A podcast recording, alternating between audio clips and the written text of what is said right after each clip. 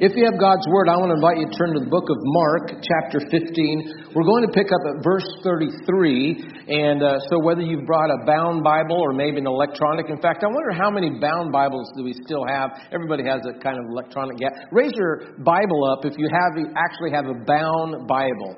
Wow, I'm impressed. That's like a third of us probably still carrying a bound Bible. That's awesome. Uh, so, we're going to Mark chapter 15. We're going to pick up at verse 33 and, and begin to read the story uh, which is appropriate for today. But before I do, I want to take a moment and introduce to you just a, a beautiful family uh, that is now a part of this family. And it's our new executive pastor.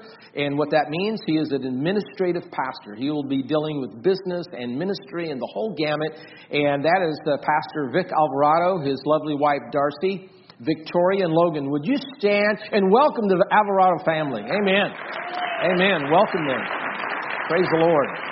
He's been in the saddle uh, since Monday, and uh, this is their first Sunday, and they were at the Good Friday service, which was an awesome service, by the way. Our young adults, I need to pause and say, our young adults, college uh, young people, everybody did such an awesome job. I'm so proud of that group. It was just a very, very worshipful time and such a great reminder of, of Jesus and his sacrifice. So thank you guys.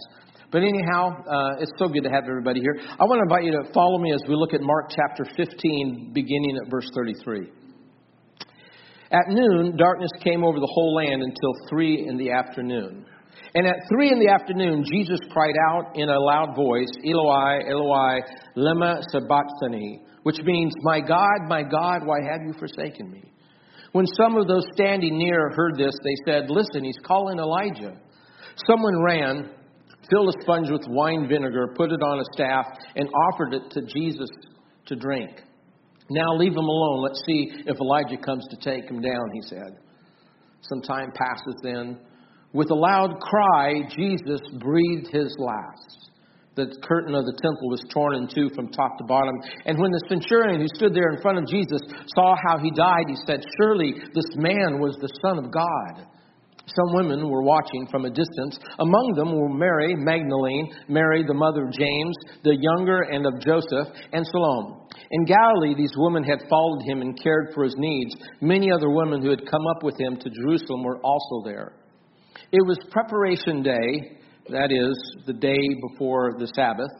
So as evening approached, Joseph of Arimathea, uh, Arimathea, a prominent member of the council who was himself waiting for the kingdom of God, went boldly to Pilate and asked for Jesus' body. Pilate was surprised to hear that he was already dead. Summoning the centurion, he asked him if Jesus had already died. When he learned from the centurion that it was so, he gave the body to Joseph. So Joseph bought some linen cloth, took down the body, wrapped it in the linen, and placed it in a tomb cut out of rock. Then he rolled a stone against the entrance of the tomb. Mary Magdalene and Mary, the mother of Joseph, saw where he was laid. When the Sabbath was over, Mary Magdalene, Mary, the mother of James, and Salome bought spices so that they might go to anoint Jesus' body. Very early on the first day of the week, just after sunrise, they were on their way to the tomb, and they asked each other, Who will roll a stone away from the entrance of the tomb? But when they looked up, they saw that the stone, which was very large, had been rolled away. As they entered the tomb, they saw a young man dressed in a white robe sitting on the right side, and they were alarmed. Don't be alarmed, he said. You're looking for Jesus, the Nazarene, who was crucified. He is risen. He is not here. See the place where they laid him? But go, tell his disciples and Peter, he is going ahead of you into Galilee. There you will see him just as he told you. Let us pray. Precious Father in heaven, I thank you for the word this morning. I thank you, Lord, that the story, Lord, is so relevant and so real, Lord, and so timely. And Father, we thank you for your precious holy presence this morning. And I, I believe, Lord, that you are speaking, not only through the history of this text, the story of Jesus, but Father, you're speaking to our hearts this morning. And I'm not sure what it is that one or another may need to hear, but Father, we're just open. We want to hear from you, God. We, we pray that this time, these few moments that we spend together in the Word, that Father, that they will become personal. And for the one that is maybe discouraged, that they would find maybe a message of encouragement today. For, for the family that maybe is going through a very difficult, stressful time, I pray that, Lord, that there would be some direction, maybe some encouragement that that family would receive. And, and Father, that you would minister there. And, and Father, I, I pray for maybe possibly the one that has questions. I pray that you would answer those questions. Yes, in this story that we're reading this morning, that Lord, out of this story, that the, the answers will come. And Father, you, you speak that way. It's, it's a miracle how, how many times and how many different ways that your word comes alive to us. And so, Father, I pray that this word this morning, this reading, will come alive and be relevant for that person this morning that needs it. So, Lord, we pray your blessing upon the word. We thank you for it. We ask all these things in Jesus Christ's glorious name. Amen. Amen. Now, in the passage, if we look at the passage, take a moment and do that, we, we see here that the passage describes Jesus as Savior in one place. And then we drop down just a little bit more and we see that he then is described as the Son of God. But then we come to the very end of the passage and we see that he is the one who has power over death. And I, I love this because it really explains to us, you know, the, the beautiful reality of Easter that in the reality of Easter, there is this presence of God amongst His creation that brings to us the hope that is mankind's hope. Amen. It is not just a story in history, it is that. It is a story in history and in context. But it is also the supernatural reality that God worked in a supernatural way. Amen.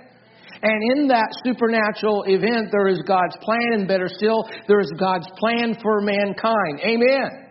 Now, if you want the science behind the killing of Jesus, I mean, it's out there. I, I, have been through many dramatic presentations of, of, of, what it meant for Jesus and his body when he was crucified upon the cross and, and all the things that the body and the organs go through as a human being is, is, is handled in that way. I mean, it, it, is, it is gruesome. If you really want to get a, you know, a glimpse of it, watch The Passion for Christ. It'll remind you. But in every time that I hear the story of Jesus and, and, and what he went through before the cross and while he was on the cross and after the cross, every single time I, I need to say that my, my heart is deeply, deeply moved. Every time. But when we come to the story of the cross of Christ, the, the story of Christ, there, there is a message that is, that is prominent. There is a message that, that He has for us, and it's a message that, that changes our lives. And, and, and I wonder, do you want to hear it this morning? Do, do you, are you ready for it? Shake your head up and down. Are you ready for it? Here it is. The message of the cross is that God is for you. God is for you. He's for you back there. He's for you up here. And that is part of the message of the cross that God is for you. And I don't know about you, but when I know that somebody is really for Tony Miller, I mean behind Tony Miller, I, I stand a little bit taller. When we know that somebody is for us, we, we shine a little bit brighter and, and we have a little bit of a spring in our step because we know that somebody is for us. Amen. And folks, this is the message of the cross that no matter who you are, God is for you. Amen. And see, we know that God is for us because He leaves His throne in heaven. He becomes flesh. He manifests Himself and invests Himself in this plan for His creation. And, and, and what this shows us, this shows us a God that is a God that is reaching down to his creation. He's reaching down to us. And when I think about a God that is reaching down to us, swirling around in my head is this imagery, this idea that, that, that Jesus is Jesus is reaching Jesus is reaching out to us. I imagine in my mind's eye as I think about the imagery of Jesus when he's when he's reaching out to us, I think of Jesus reaching out to the sinking the sinking Peter when Peter had faith and he walked on water and, and then his eyes were diverted for a moment and, and he began to sink and, and because of Jesus' love, Jesus reaches out to Peter. And I, I can't help but think about the, the man that was healed of leprosy in Luke chapter 15. Do you remember that? In Luke chapter 15, I, I imagine the hands of Jesus as he's reaching out to the man who had leprosy and he touches him and, and he is healed of his leprosy because of the hands of Jesus. And, and I don't know what there is about it, but when I think about Jesus, I always imagine him, you know, I imagine him with his hands. His hands are doing something. His hands are, are stretched out. His hands are, are hands that are embracing others. His hands are, are serving others. It's the hands of Jesus that are loving and the hands of Christ that are healing. And when I think of Jesus in my mind, I, I think of the hands of Christ. I'll never forget my earliest memories in life. Uh, they were of hands, really the hands of my mother. I remember the hands of my mother who, who would sometimes rub Vicks Vapor Rub on my chest. And those hands that would then take a tea towel and fold it and warm it over the burner, and then she'd take safety pins and she'd uh, safety pin the warm cloth to my chest on top of the vapor rub so the heat would drive the vapor into this little boy's chest. I, I remember my mom's hands doing that. I remember my hands, my mom's hands, because they, they were pale. My mom was a green-eyed, green-eyed redhead, and she had kind of a very white skin with some freckles on her hands. And, and it was those hands that I remember that, that, you know, would reach up and caress me sometimes. I remember the hands of, of my mom that would reach out to me when I'd fall, and she'd pick me up. And I'll never forget the hands of my mother when I was in first grade. I was playing on the playground, and I was hanging from some monkey bars. And I don't know if uh, any of you remember, but there used to be these these uh, this kind of this play thing on the school ground was called monkey bars, and there were bars that kind of crossed in different directions, and they're about eight foot tall. In fact, this was the time before schools started getting sued. This was the time when the monkey bars were planted in pavement and concrete. There was no bark and no you know rubberized flooring or mat. It was just right there on the concrete. And and I remember at the, the top of the bars, I had this great idea. I kind of thought something of myself that I was like Tarzan or something. And I'd taken one of the uh, jump ropes that they have in school when you're in elementary school, those kind of waxy plastic jump ropes, and I'd tied it to the top bar. And I thought to myself I'd swing from one bar to another, first grade. And so I did that, and as I swung across the monkey bars, and I got about in this position, my back kind of facing the ground, the, the, the jump rope came loose, and I fell that eight feet, my head hitting the bars on the way down. I landed on my head. I know that explains some things. I got it. But, but I landed on my head and I was unconscious. In fact, I was in and out of consciousness for several days. And I remember throwing up. I remember in those earliest memories in first grade being so sick, but I also remember my mom sitting there with me in the hospital and mom sitting on the couch beside me while I was healing. And I remember the hands of my mom that was there to place a cold cloth on my forehead. I remember my mom's hands as she held the medicine and she placed the medicine in my mouth. And, and I just am so, uh, so moved when I remember the hands of my mother that were loving, hands that were reaching out to me, and hands that were healing hands.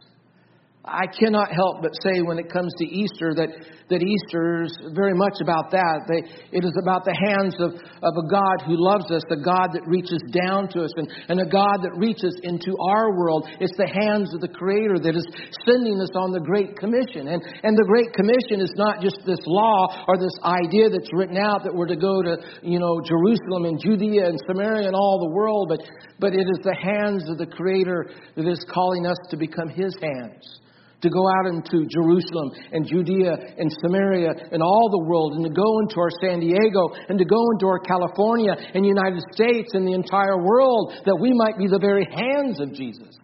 I imagine the hands of our Creator as He began to create our creation. I imagine the hands of the Creator as He knelt down in the midst of creation and He took the dirt and He formed man and then He, he breathed life into that man I imagine the hands of our Creator that is reaching down to us and reaching into His creation, and the hands of God that is reaching into our lives this morning. You see, Easter is about that. Easter is, is about Jesus who reaches out. You see, this is the love part of the gospel. Jesus is reaching out to those that are those that are seeking, those that maybe are looking for meaning in life, or those that are looking for purpose in life. And we're thinking there's got to be some kind of answer. But the good news is right here this morning that Jesus is a Savior that is reaching out to the lives of those that are lost. And sometimes, folks, we are lost. And sometimes we're in a predicament. We're wondering, you know, how are we going to get out of this situation? I mean, how am I going to solve this problem? I remember when Heidi and I were young, we hadn't been married very long. We had a couple little toddlers, and we went on a drive. We ended up somewhere on the border of Idaho. I was pastoring in Idaho, and we ended up somewhere on the border. I'm not sure, I can't remember where that was exactly, but it was a, a, a field of rock pillars called the Needles, and people would climb these gigantic tall rock pillars, several hundred feet in the air. And so I had it in my mind that I was going to, you know, I think I can do this. And I say, honey, watch me, wait for me. And, and so I, I did this very stupid thing. I had no training, no equipment, and so I began to climb this rock pillar. And, you know, I'm waiting for my wife to be proud. I'm looking and I'm watching and I'm climbing this thing. And this was nothing like when I went to the gym with Pastor Jeff. Pastor Jeff took me to the gym, and I want to tell you, I know I look pretty good now, but folks, I am in no shape to do any kind of climbing. And so Jeff kind of just laughed at me as I hung about three feet off the ground trying to get the next handhold. It was impossible. But anyhow, so I'm climbing this rock pillar, and uh, I get up about 100 feet in the air, and then I realize that I'm in a predicament because you know I see no way by this time I'm hanging on to these tiny little lips and my my tennis shoes that's all I had on my tennis shoes were hanging on to these little tiny ledges and and I'm just kind of hanging there and there's no way to go up and no way to go down and pretty soon my fingers begin to cramp up my legs began to shake a little. Have you ever been fatigued like that? I mean, I'm there on this cliff and I'm just kind of shaking like this, and I'm thinking, I'm going to die right in front of my wife. Well, needless to say, I didn't die and I made it down. But you know, I think sometimes life is exactly like that. We get into a predicament. We wonder, you know, how have we got in this place or how we got stuck like this and there's no way forward and there's no way back and how do we undo this? Well, folks, when it seems like the world has walked out, there is somebody that walks in. When it seems like the world does not have the answer, there is someone who is the answer. And that answer is Jesus Christ. Amen. You see, we recognize that in the story of Easter, we have a Jesus that is Jesus that is reaching out. Jesus reaches out to us when life makes no, no sense at all. I, I, I can imagine the ladies' challenges as they were approaching the tomb. Go back to the text there. I mean, they're having this discussion who will roll away the stone, right? Who will roll away the stone? And, it was a huge obstacle. I mean, the stone, there's no way that the ladies were going to be able to do this thing, but they continue on their path. They're, you know, going to where Jesus Christ was buried and uh, and and they're wondering, you know, who's going to roll the stone away. And so what happens is is they arrive on the scene. The stone has been rolled away. There's the angel sitting at the right hand, and and of course they receive the message. It's interesting that what they were expecting did not happen. That is to find the stone in front of the tomb. But what they were expecting did not happen. But what did happen was something better than what they expected. It's that way with Jesus Christ. And I understand that sometimes we get in the situation that we cannot imagine that things are going to work out, but with Jesus Christ, He will work them out. Amen. I believe that. That notice what happened here. The angel asked them in the passage, the angel asked them to have faith. To have faith, he says, Go tell the others, Jesus will be there in Galilee. Now, there was no guarantee. They didn't know for sure that Jesus was going to be there, that Jesus would be where, you know, he promised he'd be, that the angel was promising that he'd be. But, but you see, really what the angel was asking, that they would have faith. They would just go tell the others that Jesus would be there in Galilee. Now, I cannot tell you how many times when God has spoke to me, I, I've said, what? or, or how many times when God has spoke to me and he speaks in different ways, when God has spoke to me, I've said, but God. I mean, you know, when, when my logic does not line up with God's logic. Because you see, kingdom logic is different than my logic. And what we see here is kingdom logic in this Easter story, and that, that God was working in ways that man could not see. Amen. From my heart, here's how I want to describe this kind of faith that faith is the evidence of our belief before we see the results. Now, that's not that profound, but listen to what I'm saying. Faith is the evidence of our belief before we see the results. Amen. Now, I understand that life makes no sense sometimes. I understand that life is painful, life is it's unfair, and we get knocked off balance sometimes. And we're wondering how, how is this ever going to re- work out? Well, it'll work out because of Jesus Christ. Jesus Christ is our answer for this world that we live in today. I believe that. So Easter, Easter is about Jesus that reaches out, but Easter is also about a gospel that reaches us, which becomes really the mission or the mission for life itself, the mission for the believer. O.C. Oswald Chambers, he, he writes this. He says, Spiritual vision depends on our character. Now, I'm remembering a statement that Jesus makes in the Sermon on the Mount. He says, Those with a pure heart shall what? Those with a pure heart shall see God. Think of that for a moment. And then I come back to the statement that OC makes, Oswald Chambers. He says, spiritual vision depends on our character. And if part of the, the story of Easter is that God has given us a vision of the kingdom, the question is, how good are we doing? How well are we doing with this vision that God has given us for His kingdom? Amen. In fact, as a, a church, we have a, a vision. We have a mission that God has, has called us to, and it's to seek, serve, and, and reach. It's right here before you. And, and in this last word, the word reach, we kind of define what does this mission or what does this spiritual vision uh, how is it defined in, in this ministry, in this church? In fact, I have it for you. Here's how we define the reach part of our mission to follow the biblical mandate of the Great Commission. In fact, that's it right there in a nutshell, the reach part of it. It's the Great Commission. By equipping those who worship at mission to share their faith story in a way that connects people to Jesus and the mission of Mission Church of the Nazarene. Amen. So that's the mission that God has called us to. It's the mission to tell the story of Jesus Christ. And more importantly, the story of our own life and how we've encountered Jesus Christ. You see, the story makes all the difference in the world. I, I love the story, not of the war part of it, but the story of this community. A story is told that during the bombing of a city in World War II, a large statue of Jesus Christ was severely damaged. And so after, you know, the war was over, the, the people wanted to reestablish the statue of Christ in the center of, of their town, and they weren't worshiping the statue, but they had made a decision to be a Christian community. And so the statue of Christ represented their love and their faithfulness to God. And, and, and so they wanted to restore the statue, and so they lifted the statue back up on the pedestal again, and they brought in experts and they repaired the statue, and it was a, a beautiful representation of their faith. But there was one part of the statue they were not successful in making reparations on. One part that had been actually just crushed and they could not they couldn't fix this part. You know what part it was? It was it was the hands of Jesus. The, hands were irreparable. They could not repair them. In fact, they talked about bringing in a, a professional sculptor and resculpting some hands and drilling holes in the end of the arms there and attach the hands. But the city council had a conversation. They talked about it and they decided that they were not going to replace the hands of Christ. And so you have this beautiful statue on its pedestal in the center of the town, standing there with no hands. But see, what they did decide is instead of replacing the hands of Christ, they decided to put on the bottom of the the uh, the uh, foundation that the statue is sitting on, they decided to put a plaque. And you know what was on the plaque? What the words were on the plaque? The words were, you are my hands.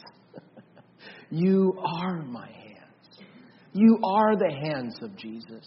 You are the hands of, of Christ, and you are the, the feet of Christ. And, and you see, that's the challenge that Easter gives us that, that we become the hands and that we become the feet of Jesus Christ, and, and that we tell our story how Jesus has impacted and changed our life. Amen.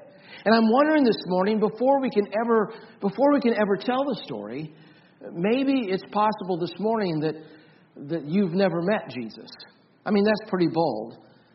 Maybe you've heard of Jesus. Maybe you've thought in your mind, okay, there's this idea that Christians have that there is a God and something about his son Jesus, but you've never made this decision that, that I, I'm going to believe in Jesus. I'm going to believe in God who became flesh. And, and, and this morning, maybe the Lord is speaking to you and He's inspiring you right now to say, I want to be the hands of Jesus. Amen.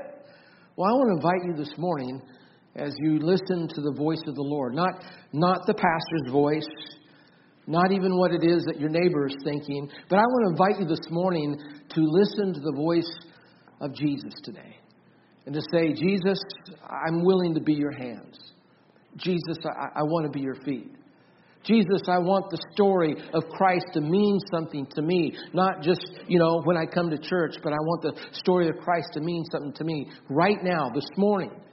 And so maybe it's possible today, for the very first time, you're going to say, Jesus, I want to invite you to be a part of my life. Jesus, I want to be your hands right now. In fact, let's just bow our heads and close our eyes this morning. Let's do that. Let's bow our heads and close our eyes.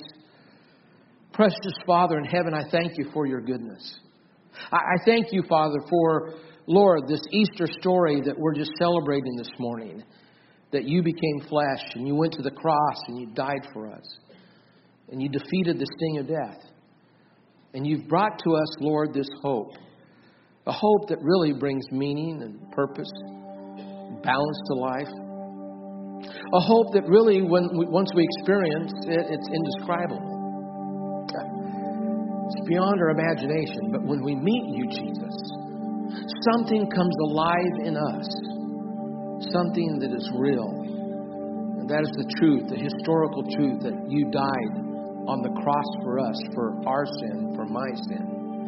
And so, Jesus, I pray that you would just speak to that, that one heart, that, that one that's been asking the question how, how do I become a Christian? How, how do I begin to walk with Jesus and follow Jesus? How do I learn to live a life like Jesus Christ lived? I pray for that one right now that's come here, maybe with other kinds of questions, not spiritual, but maybe it's just questions about life because something something really difficult is going on right now. And I pray, Father, that you would just speak to that one also. And so, Father, with our heads bowed and our eyes closed, nobody looking around, just between you and the Lord, I want to invite you to say, Jesus, Jesus, I want to be your hands. I want to reach into my world and I want to be your hands. I want to be a part of your kingdom. I want you to be in my life, Jesus. I want to know you, Jesus. I want to experience you personally.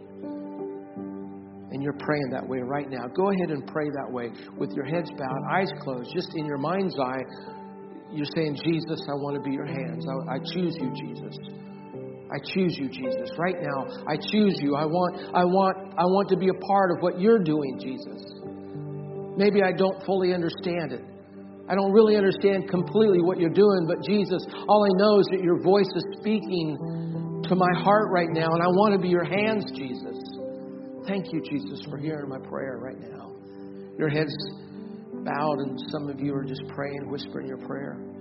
If you're praying this way this morning, I want to invite you just to lift your hand up. Nobody's looking around. Just between you and the Lord, I'm going to be carrying you in my heart, personally, privately. Just lift your hand up. Just lift your hand up. You're saying, Jesus, I want to be your hands this morning. Jesus, I want to be a part of your kingdom and what you're doing. Just lift your hand up there. God bless you. Lift your hand up. Somebody over here on the right, somebody in the back. Back there again. God bless you. Somebody else, lift your hand up right now. God bless you in the front here. Jesus, I want to be your hands. Jesus, I choose you. I want to be a part of this kingdom that is called God's kingdom. I want you to be glorified through me and in my life right now. Somebody else, you just know the Lord is speaking and He's pulling the strings of your heart and you're saying, Jesus, I want to be your hands. Thank you, Jesus. Somebody else, you're a little nervous. It's just between you and the Lord right now, saying, Lord, I'm going to be your hands. I choose you, Jesus. God bless you. Another young person, God bless you pray this way if you lift your hand up. Say, Dear Heavenly Father, I love you today. I want to be your hands in this world. I want to be a part of your kingdom. Pray that right now. I want to be a part of your kingdom. And Lord, I know that I fall short. The Bible teaches us that we are separated from you because of sin. And so, God, forgive me Wash me, make me clean, Father. Accept me just as I am, Father. Thank you for that. And then pray, Jesus, come into my life. Jesus, come into my life. Everyone just lifted their hand up, maybe others even say, Jesus, come into my life. And be my Savior. I choose you, Jesus. I want to walk with you, Jesus. Father in heaven, thank you for our prayers this morning. Thank you, Father, for the goodness that we've experienced in you and even the anticipation of moving towards this, this particular Sunday. It's no accident that the saddest day and the gladdest day are only three days apart. It's no accident that all of the world is brought into focus on this particular event. That God, that you broke into human history and you set things on end and you sent your message, your son Jesus, to us. Thank you, Father, for that. Thank you, Jesus, for hearing these prayers. Those that have just said, Jesus, I choose you. Hear those prayers, Father. Bring that work to completion in their lives. We thank you, Father, for answered prayer. We pray all these things in Jesus Christ's glorious name. Amen.